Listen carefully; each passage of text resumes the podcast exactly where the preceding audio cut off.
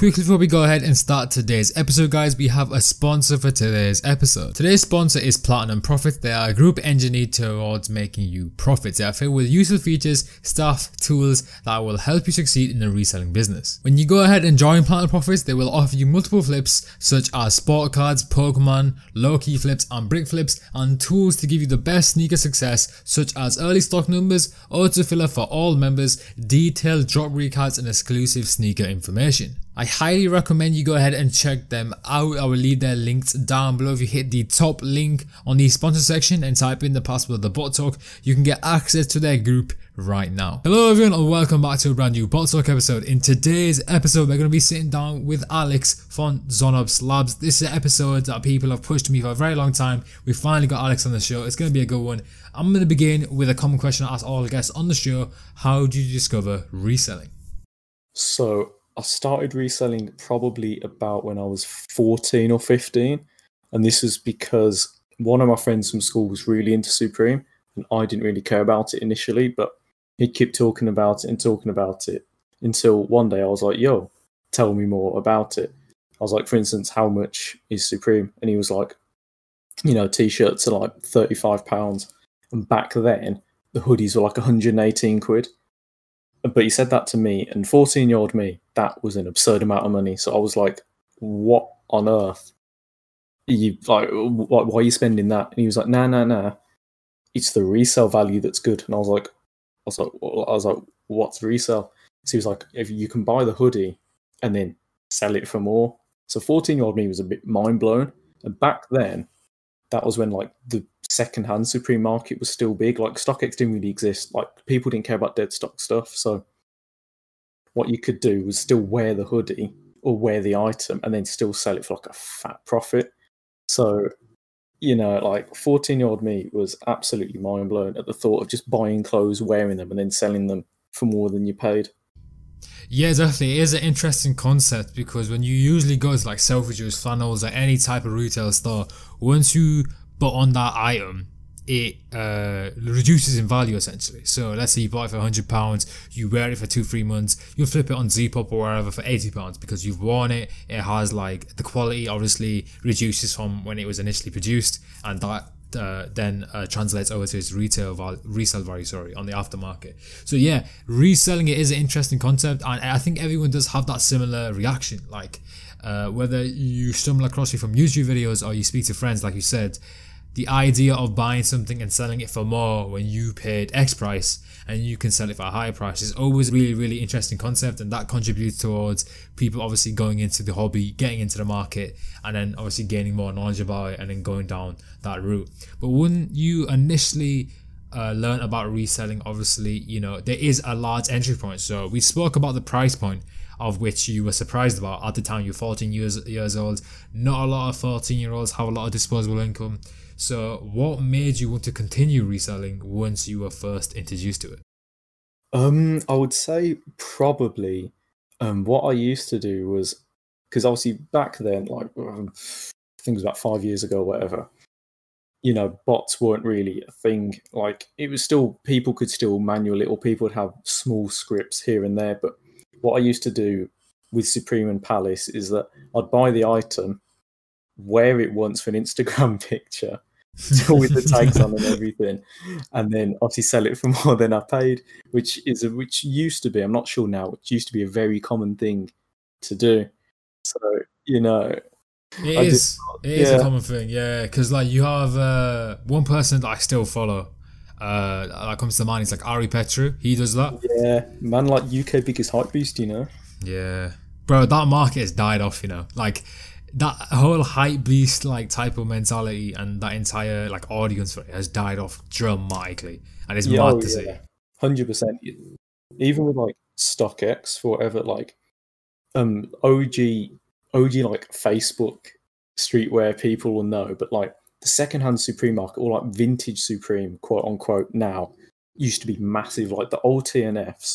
Like if any any people watching remember, you know, the um checkered TNF, the yellow checker TNF used to mm. go for an absolute bag and a half, but now it's probably worth about half, maybe, of what it used to go for, just because people don't wear it anymore. It's you know people want to keep it dead stock, sell it on StockX, sell it on Go, sell it on whatever marketplace they want. Yeah, I definitely agree with you there. And obviously, when it comes to reselling, there's a lot of money to be made, and that kind of keeps people in the loop. It kept me in the loop, kept you in the loop, and obviously, it contributed to where we are at the moment. But one thing I did want to mention, obviously, with the sneaker reselling scene, within that it kind of gets subjected into different categories. You have obviously sneaker twitter the botting twitter. You have people that don't touch bots that are completely against it ethically. And there's different types of like certain groups that people get segregated into when you say when you say you're into reselling. So i do want to ask you how did you enter this specific community? Um i would say i joined sneaker twitter itself about just over two years ago because I think I saw it from one of these Instagram groups, and I was like, "Oh, I keep taking L's. They they apparently can help me take a W." So then I joined, and obviously initially it's incredibly overwhelming, but I sat down, you know, over a few days, just read into everything, just started getting more engrossed within the community itself, and then I don't know, just basically I was like, oh, the, like this is what a bot is. You know, this is you know learning what proxy is, what server is, what all of this is. Yeah, I'd say overwhelming is the correct word to use because there's so many elements of this community that you need to be well versed on just to be somewhat successful. Like when you join this community, when I joined it back in 2018, uh, literally I got a role in this community within the first 48 hours, which is unheard of back then. But essentially when it comes to learning everything, I think it, does take time. I don't think that your first day in this community you're going to learn about proxies, servers, ISPs, bots, everything. It does take time. However, I will say now, the idea of joining this community, I'd say there's advantages and disadvantages to it. Advantages are there's loads more YouTube content. Back then, uh, back in 2018 was what I'm referring to because that was my entry point. There wasn't as much videos on this type of stuff the whole YouTube scene behind reselling was overall pretty dead. Uh, sorry, the botting scene on YouTube is pretty dead. But now it's a lot. There's a lot more documentation out there. But uh, people would argue that the entry point in terms of capital is a lot higher. We've spoke about this on previous episodes as well. Obviously, bots being uh, pretty expensive, and you you having to invest a lot more money into it. But one question I did want to pose to you: if let's say you are 15 now, so you were born a few years um, later, and you discover the reselling scene and the botting scene as it is now. What would you enter the market knowing how much money you have to invest, or would you kind of stay away from it because of how big the uh, uh, entry levels are? Um, I would still definitely enter it, but using a different strategy. Like, you know, 15 year olds, there's not many 15 year olds that have a large sum of money that can, you know, drop, you know, a, house deposit, you know, say if you're buying Dragon for 20 grand or whatever. So, you know, most 15 year olds have, I'd say, a couple hundred pounds maximum. So, what I would do is I'd probably join a group and look into slots initially, because that, that in terms of risk to reward is very, very low. Because if you join a good enough group, they'll run you free slots. And so you know you're not paying for the bot you're not paying for a rental you're not paying for proxies. So you know that cost for the slot is nothing to you. And they can potentially get you you know an item that resells for a lot more. So you know let's say somebody's running slots for a supreme box logo they even hit you one you know you've made i think you know like 100 pounds and you've basically spent nothing on it. However you know it doesn't translate to big bulk um, purchases or turnover or profit. So you know, you think you just start off small and then you just work your way up, reinvest all the money, don't spend it, just keep reinvesting it. And if you're smart enough, you can easily make, you know, I'd say a good part-time job, or for some people, even a good full-time job. Definitely, yeah. It does link to the idea that I want, I did want to speak about, and let's cast our minds back to our original conversation about saying you were like 14, 15 at the time of joining this community. So let's say you were 15. At 15 years of age, you know, that is the age, uh, at least in the UK, I'm not sure about other places, where kids start to look for part time jobs for more disposable income because obviously they're going out more, they want to spend more money to buy certain things, they don't want to rely on their parents. Some don't even have the choice, some do. But it does bring me on to that, uh, the question I did want to ask. What were some of your first roles in the community that allows you to create this stream of income? Oh, okay. Um, so my first ever sneaker Twitter job was a mod in Kenda Notify, which, if you remember that, you are Yeah. an OG, you are an OG if you remember Kenda Notify and Kenda. He still owes me money, actually. Um, yeah, I really give context. So, like, basically, to any viewers, we've known each other since like what 2018. Like, Yeah. what was it? So, like, years, yeah. Yeah, so we pretty much know this entire background. I'm just saying this to all the viewers now, but yeah, Kenda notify. Okay, uh, continue from there, and we'll uh, we'll we'll take out some points from it. Yeah, so then that was my first ever role. Was like a mod, like general release info working for that. And then Kenda Notify only lasted like what I think it was like two or three months or whatever. Yeah, because then it merged with Ping Patrol, and then obviously I I got switched over to them, and then I was in a couple of other groups doing general mod stuff, running slots or whatever, just your usual like your general like mod cook group mod really. Nothing really special. And then you know that was that was a decent income on top of the reselling. And then um my next job after that was uh, about just over a year ago when I was staff for Ophelia AIO, which was an EU bot. Well, I still is actually doing really well. Um, and then obviously from there just went to doing what I do now, sort of pretty much. So with your first roles, obviously we talked about Kenda Notify, Ping Patrol, and Ping Patrol was where we actually first met. And it's really interesting because obviously I started at Adept with Alex, and we were the first two support members. And then Alex went off and branched into Ping with Swift, and then that's where I met you because I was the YouTube manager there. You are like a, I think you were like a support member or something like that. I think. Yeah, But- something like that. Yeah, so it's interesting just to see how everything connects because now, if you skip two years forward, you've got Swift. Like he just copped an R right the other day. We were speaking about this. Like that's insane. It's, That it's mad. And then obviously Alex has his own trading group and all that stuff. He's doing well for yourself, himself. Sorry, and obviously you have Zonos Labs. I have a YouTube channel, but you know we keep we keep it moving, we keep it moving.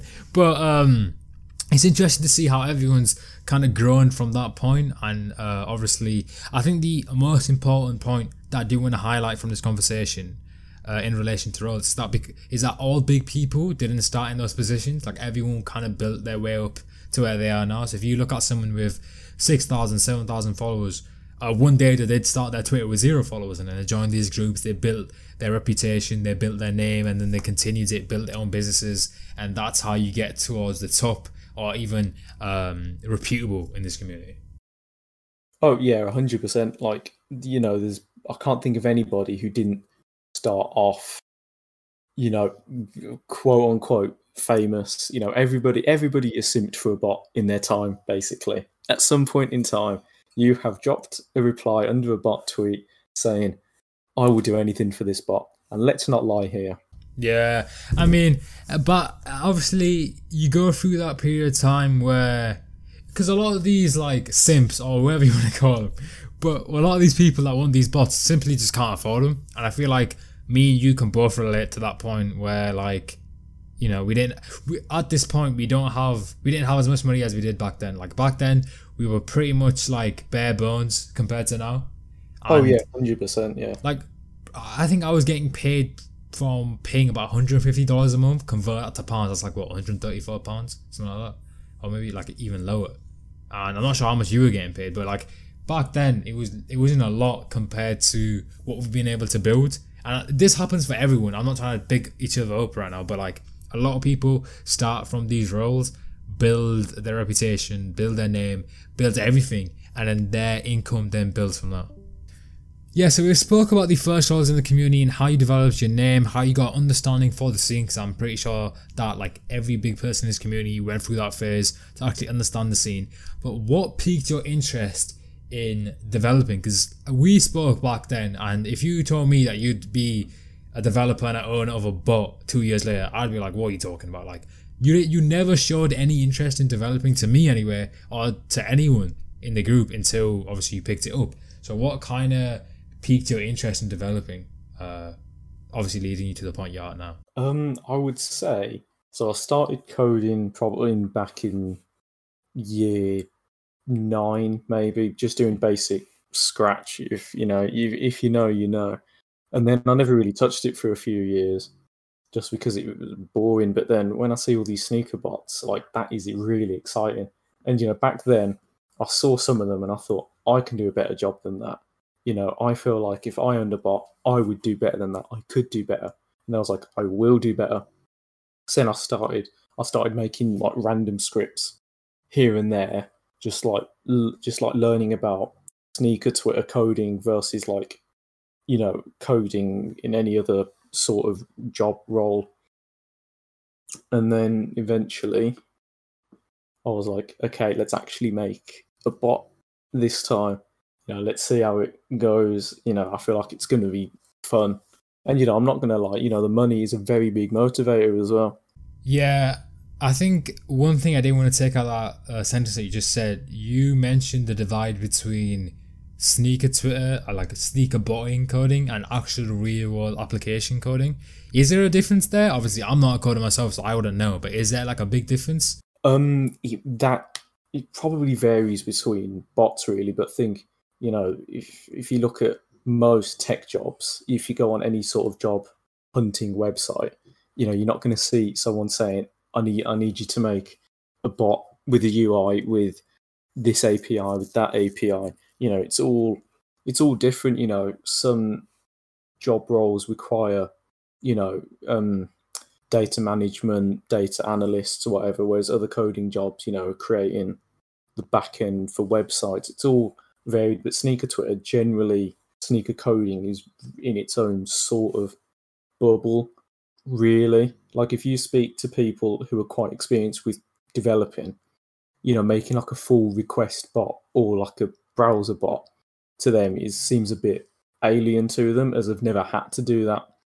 before, if that makes sense. Yeah, I think I understand what you mean. I mean, the idea of uh, obviously, I'm not gonna pretend city and pretend I know what I'm talking about, but the idea of creating like browser sessions or taking, sorry, the idea of creating browser session and hitting a website and to each browser session doing a certain thing, I think to like most real world coders, it's just a weird thing to do. I think. I think that's probably what uh, their idea of it would be because you know most real world coders don't know about this scene they don't know how much money you could make and obviously anyone with coding experience with enough obviously maturity uh, with a business mindset could obviously make some good money and we did touch upon that when you were like creating Zonos and you were creating the idea for it was money one of the factors pushing you towards it or was it originally just the idea of you doing it better than the competition? Oh no, still 100% still is doing it better than other people, being the best. But obviously, you know, naturally, money will always be a motivator at some point. I don't know whether that's, you know, if there's older people listening to this, they might be like, you know, um, shaking their head at this going, no, no, money shouldn't be a motivator. But when you're this age, you know, it, it is. And, you know, there's, you know, sneaker Twitter is a relative gold mine as such with the amount of money that goes about.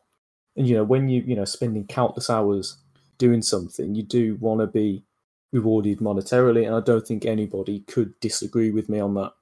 Yeah, definitely, I do agree with you. Obviously, like you said, this community is a gold mine, and there's plenty of money to be made in this community, and I'm glad you're doing it. Plenty of people do it in this community. Plenty of people pick up coding specifically for the reason that they can create these products, and then they can go ahead and capitalize on it just because of the fact that there is a customer base here available for them to obviously seek their hand into these products and then that those products enable them to make more money. So in a way you are helping them.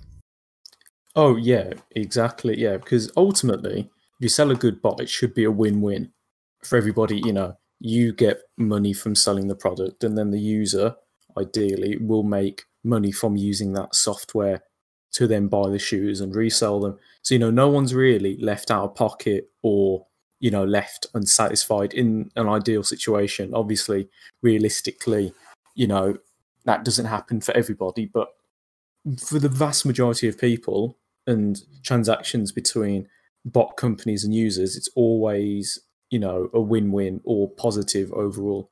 Yeah, definitely because with bots, they enable you to obviously make more money but depending on what bot you're buying, there is an aftermarket value there as well. So obviously that win-win situation comes back into play regardless if the bot hits you know, you could easily take that bot and rent it. You can rent it out every month and create an income stream for yourself. And eventually, at some point, once you've covered the retail cost, you're basically just secured yourself a way to make monthly revenue just by letting it sit there. So obviously, there is a ton of ways to make money in this community. But casting back to a conversation we were having earlier about coding, how did you begin coding? Now, the reason why I ask this question is because people like myself and people that have expressed interest in learning how to code, they really don't know how to do it and I feel like that is probably one of the biggest problems when people want to learn how to code. They don't know really where to turn. They don't know if they should go to like Codecademy, YouTube, or should, they should just start researching. How did you get into coding? Um, I would say I've had this conversation with a lot of people who just DM me or whatever.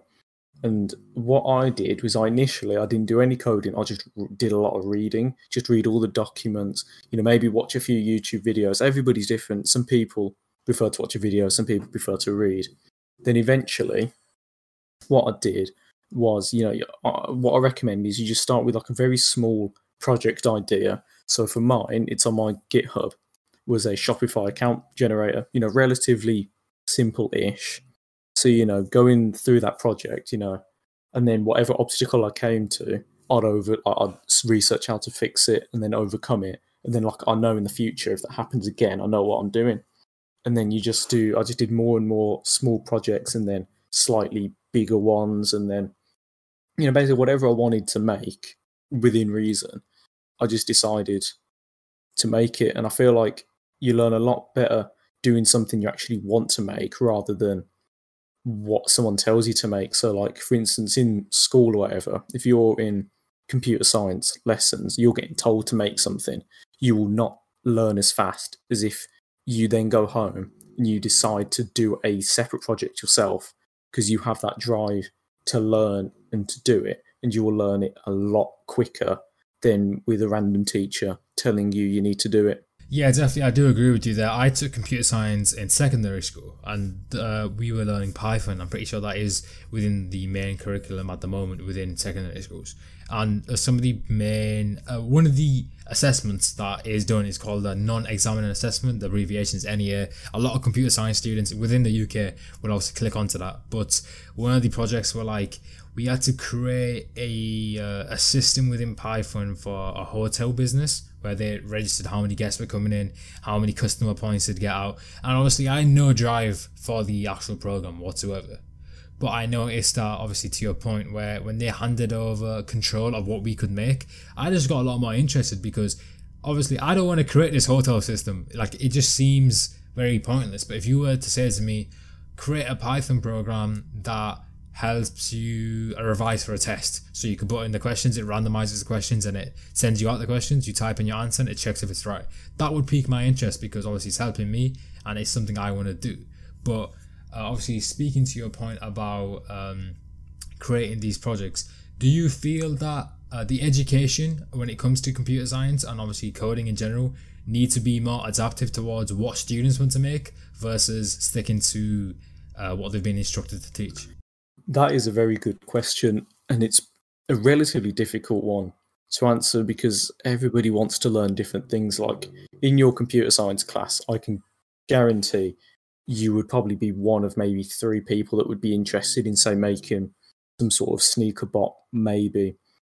You know, people who do computer science generally just want to go into like a safe, you know, developer role, you know, not, you know, relatively stress free. And ultimately, the schools are trying to teach you skills that will be useful in the real world rather than the sneaker Twitter world.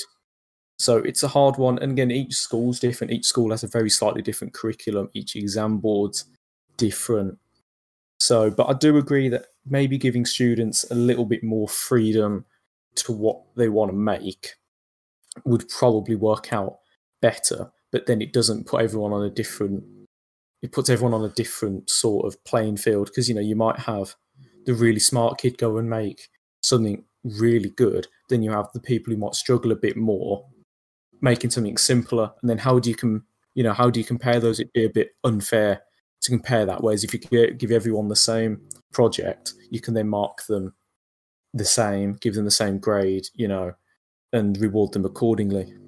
Yeah, I definitely just think it's it's for ease, really. You know, if you're if they're assigned the same task, obviously depending on how they execute on that, that then creates a good score that grows in the grade, and that contributes towards obviously what grade they get at the end.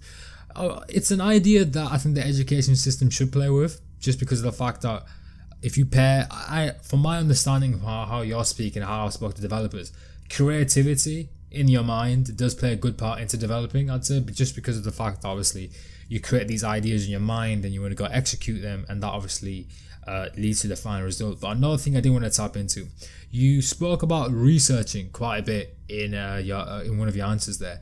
When it comes to coding, how much of it would you say when you at the start is simple knowledge retention from you building these projects, and how much of it is googling how to do a certain thing? Um, yeah. So um, I'd say once you've once I was reading stuff, I would then go and try and replicate it without the documents next to me. And if I got stuck, I'd go back to them. Like you know, I recreated um, a simple proxy tester. You know, I think it was about five times trying to learn it. Like I'd do it one week, then I'll come back to it the next week. Be like, do I still remember how to do it? And it'd be like, I'd be like, no. But then eventually you know, I did it enough times. I was like, yeah, I know exactly what I need to do. And then I can then translate what I learned from making that simple proxy script to then making something else. You, you know what I mean? It's like it's like learning anything really. Just do it enough times. If you're interested enough, you will learn it. Yeah, definitely. I mean, from how you're speaking about developing, it seems that there's a lot of overlap. And obviously, when it comes to learning languages, um, there is a ton of overlap. It's like the English language. You learn, for example, how to say a certain phrase. Obviously, that phrase is overlapped to certain words that go into different sentences. Very similar to coding, in my opinion, where certain elements you're going to learn for one project can be used in other projects, and that kind of builds this whole inventory in your mind of what you're able to do confidently. And obviously, the parts where you're not confident, you research it, you retain that information, and then it builds on your foundation of what you know. Yeah. Oh, yeah, for sure. Like, I would say, sort of related as because you mentioned like language or whatever for coding, I would say personally, learning a second language is a lot harder than say learning the third, the fourth, the fifth. Because let's say for for me, personal example, I started off with Python. Then my second language was JavaScript, and that was quite hard for me to go from being in like the nice comfort of this language that I knew to then going into a brand new one. And I, I struggled at first, but then once once you've learnt it, then once you learn a second one, a third, the fourth, the rest of them, you can learn them quite quickly because they all then share quite a lot of similarities, similar syntax, similar ways they operate, and just generally you know you know what the best way to learn a new language is, if that makes sense. And I can imagine a lot of the bilingual people listening to this might understand as well. Yeah, definitely. It does heavily relate towards uh, like actual spoken languages, just because of the fact that obviously once you learn your first one, your brain works in that certain way where it's easier to it adapts more easily. Is probably what I'm trying to say. But yeah, definitely, I do agree with you there. Obviously, learning more languages, there is that learning curve at first, but then certain things are reused. Your brain's used to learning. So I feel like, for me personally, I did a Python heavily in secondary school and through that time. And i think there was like a month where i was learning javascript. I got too busy and i stopped doing it which i shouldn't have done. I should have stick to it. But i i'd agree where stepping out your comfort zone of your first language and moving to a second one does become difficult. But i'd imagine if i did stick with it and i went on to a different language it would have been easier because i've been able to adapt in that certain way. My brain works a bit differently and obviously it becomes easier to learn those further languages. Yeah because once you know two generally speaking, the third will probably have some sort of overlap in some way. You know, you'll have similar, um, you know, you have similar components of it, and it won't look so foreign to you. You'll be like, oh, okay, I roughly know what this means, and then you can you can progress a lot quicker. What I'm trying to say. Definitely, I definitely do agree with you there. But shifting gears towards Zonos again. And obviously, we spoke about the idea that you wanted to create a product that was better than the competition because you felt like you could do it. That's why you got into coding, and that's why you created Zonos. So when it came to the early days of developing Zonos and creating it into a product that you now sell, how was that all like? So the and I'll need to give you probably a small timeline ish. So about a year and a half ago, maybe a bit more, me and Thomas, who's the other owner, we we became friends just just because. And then a couple months later, he started JBot, and then a couple months after that, I started Menace. Which, if you remember that, you're OG. Yeah. So then, and then not much really happened, particularly for the next few months, and then just roughly about when the first UK lockdown happened, I said to Thomas as almost like a fleeting comment. I was like, "Why don't we merge bots?" Because we were one, we were friends. Two, the bots were the same language. Three, they supported more or less the same sites. So I was like, "What's the point in us being friends and competing against each other? Why don't we merge and synergize?" You know, it didn't make a whole lot of sense competing for the stock when we could work together and hopefully take more, if that makes sense. And he was like, Oh, that's actually quite a good idea. Let's do it. So then we did. So we merged, I believe it was about early April ish, roughly. And then, you know, we merged the code bases. We, you know, got to, we added a load of new sites, you know, really up the efficiency of the code, etc., ready for beta to roll out, which was May, I believe. So yeah. In that early stage, there is a few points I do want to extract from that. You mentioned beta. Now, I'm pretty sure back then you weren't uh, you didn't have a paid beta, so essentially you were working on this product for free. Yeah. Now, how confident were you investing that time into that product, knowing you weren't getting paid for it? Um, that is a very good question. Um, I would say because when you're working on it and you're so passionate about it, you know that like you can't fail if that makes sense. When you're when you want to work, you've spent so long on it, worked so hard on it, and you've been testing it, and then like you know that it's going to work. Like when we first dropped beta, literally the day after we dropped it, you know, we had people, you know, hitting, you know, relatively big clips, and then I was like, wow, okay, you know, we're actually getting checkouts are actually like people are actually buying shoes, making money from our software. So that's when like that real like raw motivation comes in, and you're like, okay, I'm not stopping now. I'm not giving up. And then you know, more or less in beta, I think we hit almost every drop people ran for. So you know, it's once you've once you know you can do it once, there's nothing really to stop you doing it again and again if you know what I mean. Yeah. So the reason why I'm focusing like income streams is because we talked about entrepreneurship uh, earlier in the episode, and that is something I am going to touch on later. But um, during this time, let let's say uh, a UK lockdown, it was obviously March at the time, and you uh, you merged, you created Zonos through merging Menace and JBot in April at the beginning of April. During that time, you were spending on Menace did you have a part time job or what was your income stream like at the time? Um, it was literally just from like regular reselling, pretty much. So I was just okay. having to um, just whatever I was reselling then was uh, was keeping me afloat almost. If that makes sense. Yeah, that makes sense. I mean, a lot of people do do that, and they focus their time on something they're passionate about. And obviously, in this case, it paid off. Obviously, there are some cases where people invest time in the wrong things, and it just leads into a bad situation. But through the successes on us, obviously, you're in a better position now, and obviously, I'm very happy about that. But uh, one thing I do want to speak about. So, when Zonos came out of beta and you did its first initial release, how have you evolved Zonos from that point? Um, so 1.0 was us coming out of beta where we added five new sites, a rewrite of a few more sites, and then we went paid. So from because we came out of beta almost two months ago, oh, it was on the 6th of September.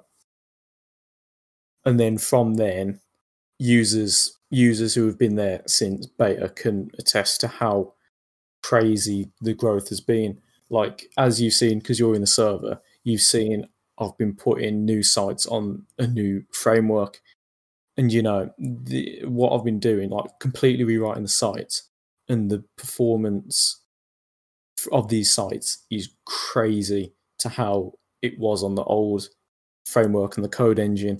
So you know, every day, every day, me, Thomas, and Ben all like, how can we do better? What can we do that's new? How can we improve what we currently have?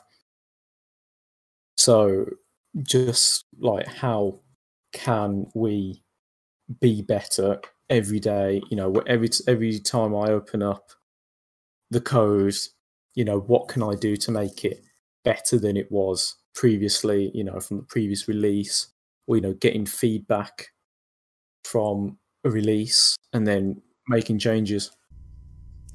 So one thing that a question that's just kind of came to my mind now, I'd say you're pretty experienced as a coder. Obviously, you own a, a company that uh, distributes software, and I think one thing that is piquing my interest at this point where you're literally you've got a user base, you've got a successful company, you're making a good amount of money. As a coder, do you still find yourself researching stuff online or is it all from recall knowledge of you doing previous projects? Uh, mostly now it's from retained knowledge that i knew anyway but i'd be lying if i said you know every developer will have to google something more or less every day to make it better. Because you know you'd be you'd be doing yourself a disservice by you know staying true and not googling anything. So like you know it, we, let's say for example what i was talking about previously and the new code engine and the framework. You know, I had to Google a fair bit for that as I was completely rewriting the site and how to make the code more efficient. And then, you know, a couple of Google searches, and I'm like, oh, okay, I know what I'm doing now. And then um, um, Ben can say the first site took a few days, but then the second site I rewrote probably took me, I think it's about an hour. So, you know, once I got over that initial hurdle, I was like, boom, okay, I know what I'm doing. Let's go. That's very interesting. It obviously attests to the previous statement that you made, where once you learn, obviously, the first thing, the second thing, third thing, fourth thing, fifth thing, and continuously, becomes easier because you're so much more used to it. And that obviously attests to Zonos success that we do see today. So Zonos is a fairly successful bot at the moment. Obviously, he's became very big. I noticed it on my timeline when he's blowing up. All these big groups are reaching out to work with you. You've got some very good partnerships. The company is doing very, very well. But how does the success of Zonos affect you? Um, I would say it's mostly been positive. Like, you know, when we launched, I was on holiday, I was away in Greece. And, you know, I was um I was at dinner, and you know, I look, you know, I looked, and Ben was like, you know, everybody's going crazy, and I just sat there like with the biggest smile on my face. You know, I just thought, wow, like so many people want something like I I have made. Like, and to me, it's just a crazy feeling. But on the other hand, um, there's been some negatives. Cause Obviously, when you get bigger, there's always people that are gonna not like what you do, like you know who you are, whatever. And people try and hate whenever. And to be honest, it doesn't really affect me because I know that my goal is to make our users who are in the server cook. You know, uh, and like you know, no, we've only ever had to ban I think two people out of all of our users for being like really toxic, and everybody else mm. is really nice. You know, really, really good people. And I always think all the people that are hating, chances are they would never ever say that to me in person. You know, every you know yeah. everybody everybody's six foot four, and hench over Discord or over Twitter. Yeah, it does attest the idea that obviously this community does have a lot of toxicity within it because it is centered around money. And I've spoken about this before. I'd say it again, like it is pretty toxic for. Oh, 100 percent. Yeah. But yeah, there is a ton of there is a ton of positives with it, but one aspect I do want to speak about is your personal life. So obviously you're a developer, you're making all this money, you got a successful company. But how has Zonos affected your personal life both positively and negatively? Positively, it means, you know, um, with the success from it, thankfully, um, I can buy stuff for other people. You know, that's mainly what it is. Like, you know, Christmas is coming up and I know that I can get I can buy really like lovely stuff for all my friends, family, and stuff. And I don't have to worry about it, which is a lovely feeling to have that sadly, you know, a lot of people in this country can't do, which makes me feel very grateful and humbled that I'm in a position to do this. Or, you know, I can you know, you know, money worries is a lot, lot less, thankfully. And then I wouldn't say there's been many. Ne- I don't think there's any negatives that I can think of really, particularly now. Well, one major negative that most of developers bring up are owners of groups. And I, I thought you might have brought it up, but it doesn't seem like you did. Maybe it doesn't affect you, we'll see. But um, is the idea of allocating time between their personal life and their companies. And a lot of people do battle with this quite a bit. Have you experienced that or have you managed to balance it? Well? Oh, It's been pretty balanced because obviously we're in lockdown too now. You know, I haven't actually set foot in an education building since March. So you know, every, you know, because everything's online. You know, it's a lot. It's a lot easier to manage my time then. You know, so I can work on the bot while also doing uni work as well. And I do. I'm doing a computer science degree as well, so it all overlaps Mhm. quite a fair bit. So it, it allows me to manage it a lot more efficiently and not get caught up do we doing one thing more than the other. Okay, that's pretty interesting. Obviously, for me, I'm in college still. I'm in my last year of college within the UK, so I obviously have to keep going into college. The only thing that's ever affected me so far is that I literally have no social life, which is great. You know, 17 years old, no social life. This is great, but it has created a lot of businesses through, throughout these lockdowns. Like I'll tell you, viewership for the bot talk was dramatically up during lockdown because everyone's at home. The gaming industry, you've seen loads of streamers uh, come out of nowhere. You've seen gaming companies make ton of tons of money. Any type of businesses that adapt to the current situation are just making a lot of money. And obviously, um, botting and sneaker reselling in general have seen an uptick in people joining because people are researching what they can do to make money. Obviously, they're on furlough, they're losing income. Some people are losing their jobs. So it creates this whole idea of wanting to create more money and then fueling this community. Oh yeah, hundred percent. Because um, even I've got mm, like my friends asking me, going, "Yo, I know you resell, and I know like roughly what botting is. Any chance you can like talk me through it? Because you know I'm I'm on furlough, or um, you know I'm I'm at uni, and you know, or I can't go to a part time job. I know you do okay from it. You know, how do I get started with it? And all I say is, well, join a cook group pretty much because I say like it's incredibly overwhelming initially. I was like, just spend, I'd say, you know, maybe a week, maybe even more, just really learning, just getting in with the community because that will benefit you largely than just going straight in, buying a random bot. You have no idea what it does, you know, what sites it supports or whatever. So, you know, to a lot of people, a lot of people are more interested in it as well because as, you know, people will take any sort of income stream now, now that they're on furlough or they can't go to jobs, etc., etc.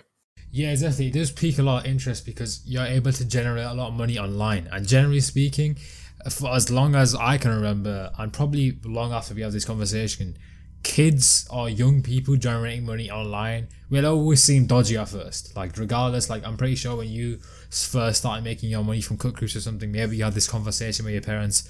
Maybe your parents were like, "Where's this money coming from?" I I remember I had this conversation with my parents. I had to kind of explain what I did and how I'm making this money for them to then understand it. And I feel like a lot of people in this community have that same conversation as well. Yeah, I had hundred, I hundred percent had that conversation because you know my dad would be like, "Oh, how much you get in a month from these cook these groups?" Um, and I was like, "Oh, X amount." And he was like, "Oh, he was like, oh, um, do these people pay you on time?" I was like, "Yeah."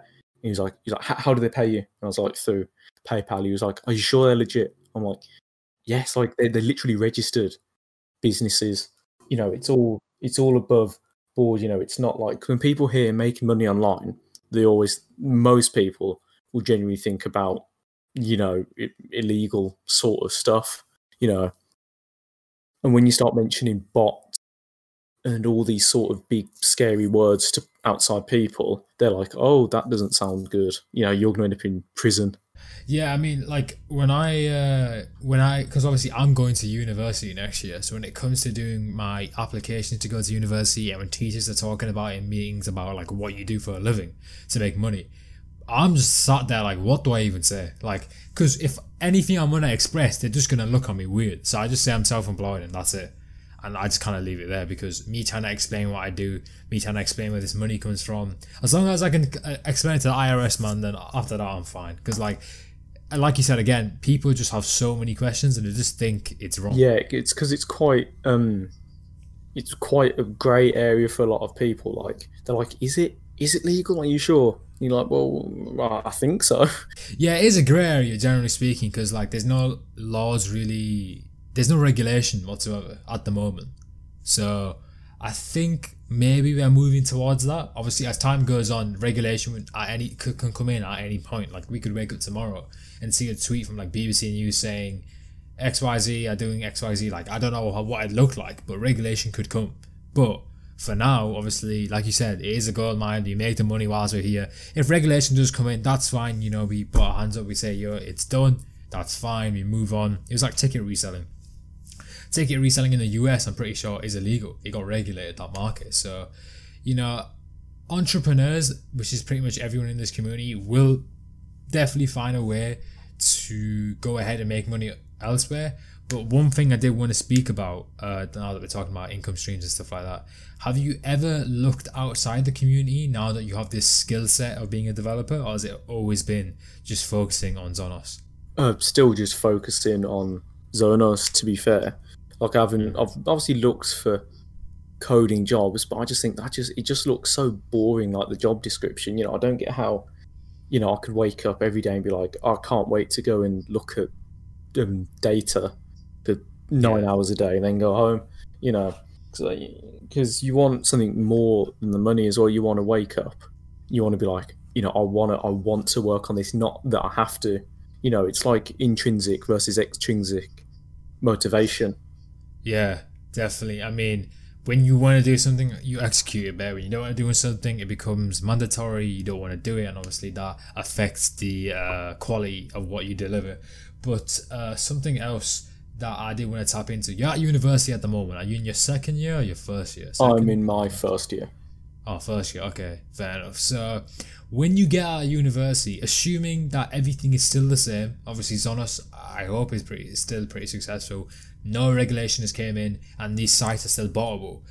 Do you expect yourself to just fully throw yourself into Zonos and stay in this community, or would you see yourself getting a job? It honestly depends on what the income would be then, because when you come out of uni, you know, your student loan, you've got, you know, nearly thirty grand's worth of debt. So obviously the money then becomes a lot bigger priority instead of thinking, oh, this money I can go and buy, you know, expensive coat, expensive shoes, you got to think, okay, how am I paying my bills? You know, how am I paying this? How am I paying that? So if the money is still there, then I would go full time on it.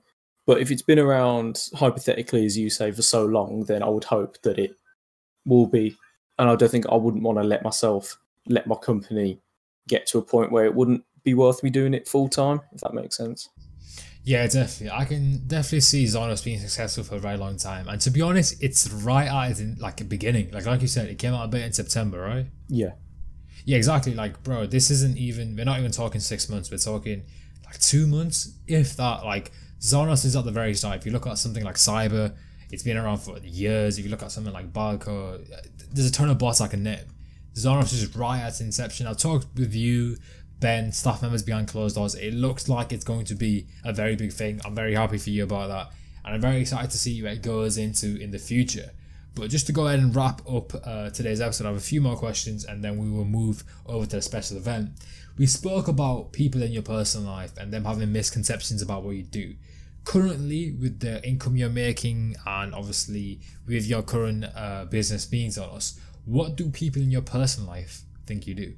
Um, most of my close friends or my friends, whatever, they don't actually know I do this. They just think I just resell. They don't know I own a bot. They don't know I do coding or whatever. They just think, oh, he resells shoes. That that's it. Like, mm. you know, because they've never asked and I've I've never told. Just because it's never really came up in conversation. Definitely. So, if your friends obviously have that type of idea about you, what about your uh, close family, your inner family, what do they think about what you do? Um, both my parents know what I do, mm. and they're obviously they're very, you know, they're very proud, and you know, it's very it's exciting to say, you know, like my son owns a company or whatever.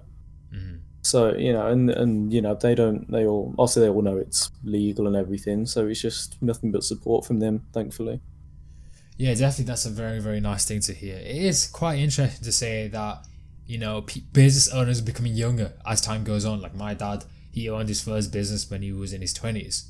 But obviously, where, te- where I'd consider us to be teenagers, to be honest. Like teenagers going into young adolescence, like, uh, it's interesting to see how the age of business owners is becoming uh, younger and younger. And obviously, I'm 17, uh, you're 19. right? Yeah, yeah, there's kids younger than us that own businesses as well. So it's it's it's an interesting topic because entrepreneurs overall are just becoming younger as time goes on. Oh yeah, hundred percent. Like you know, I, I I feel quite old in comparison to a lot of sneaker Twitter. Like you know, and I see people go, "Oh, I'm like 15," and I'm like, "What?" Me at 15 could not do any of that. Nor if I had if I had as much money as they did at 15, I would have spent it all on stupid stuff. So I've nothing but admiration for them. Yeah, definitely. There's there's definitely some young people in this community that are making bugs, and it's just like at 15, I wasn't doing that. But you know, it is interesting to see, and obviously it's a, it's a good thing to see. But just to go in and wrap up today's episode before the special event, what is the future for Zonos in your opinion? So, uh, as people in the Discord know, we've got the GUI coming very, very soon, which is extremely exciting. We've got more rewrite rewrites of current sites for the massive performance boosts, etc. And then um, announced two weeks ago, we're starting Zonos raffles and beta for that will be starting within the next probably three weeks or so, dependent. So you know, it's like, and obviously there's stuff behind the scenes that I can't say yet, but it's all extremely exciting, and I can't wait to release it to everyone. Definitely, it does look like Zonos is becoming a business with multiple arms. You have Zonos Labs, you have Zonos Raffles, and I'm very excited to see what other arms you branch into because I definitely think you can. And to say that Zonos Labs overall hasn't been around for even more than a year at this point, it's going to be interesting to see one year from now if we do this episode again, just to see where Zonos is at. Because obviously Zonos Raffles is coming. There will be an opportunity for you guys to go ahead and grab that up as well in this episode. But it's going to be interesting to see how Zonos grows, and I'm very, very happy for your success. I'm also very happy to see where Zonos is at at the moment, and I'm excited to see it going forward. But just to go on and wrap up today's episode, thank you, Alex, for coming on. His social medias will be down below, guys. If you guys want to check him out, I highly recommend you go ahead and check him out on Twitter. I will leave Zonos Labs, all their social medias down below as well. And now the special event is very simple, guys. You're going to have two opportunities to get two ty- different types of products. You're going to firstly get an opportunity to get access to Zonos Raffles. If I'm correct in speaking, Zonos Raffle bear invites haven't ever been publicly dropped before, right? Yeah, this will be the first public drop of raffles invites. So that is a big thing, guys. This will be the first ever drop, the first ever drop ever done of Zonos Raffles. So make sure you listen to the instructions on the next clip, and then after that, after that restock's done, I'm going to give you guys a minute or two to calm down, and then the countdown is going to commence again, and then we're going to do a Zonos Labs restock as well. So two restocks in this episode, guys. This cut. This episode is about to cut to a quick explanation of how both those restocks are going to work, and then the special event will take place. Good luck, guys. Okay, guys, how this special event is going to work is very, very simple. So please pay attention to what I'm going to say. I'm going to repeat it as well, so all you guys completely understand how both of these drops are going to work. So just to reiterate what I said in the episode, Zonos Raffles will be dropping and Zonos Labs. So the first thing that's going to happen is Zonos Raffles, and then it's going to move over to Zonos Labs. So if you want to go for both, that's completely fine. Just pay attention to what I'm going to say now. So after this clip, there's going to be a countdown on the screen of a few minutes, and is going to be for Zonos Raffles. And how that is going to drop is via Discord invite. Very simply, I'm going to give you the majority of a Discord invite. Then there's going to be some questions on the screen to figure out the final letters or numbers of that invite. Obviously, go ahead and solve the questions, put them at the end of the Discord invite, and join as fast as you can to go ahead and secure beta access to Zonos Raffles. After that, I'm going to leave that on the screen for a minute or two, and then we're going to switch over to another countdown that's going to be shorter than the first one, but that is going to be for Zonos Labs and how that is going to work is via a link on their website. So essentially you need a password to go to the actual restock for this episode. I'm going to give you majority of the password and there's going to be a few questions on the screen to go ahead and crack the rest of the letters and numbers for that password and once again you solve the questions you get those letters and numbers you put at the end of the password you go to the link and then you can go ahead and check out Zonos Labs. But once again guys you're going to have to solve questions on the screen these questions are very very simple they're basic knowledge you answer them you can go ahead and participate in either the Zonos Raffles Discord invite drop or the Zonos Labs restock. Good luck guys.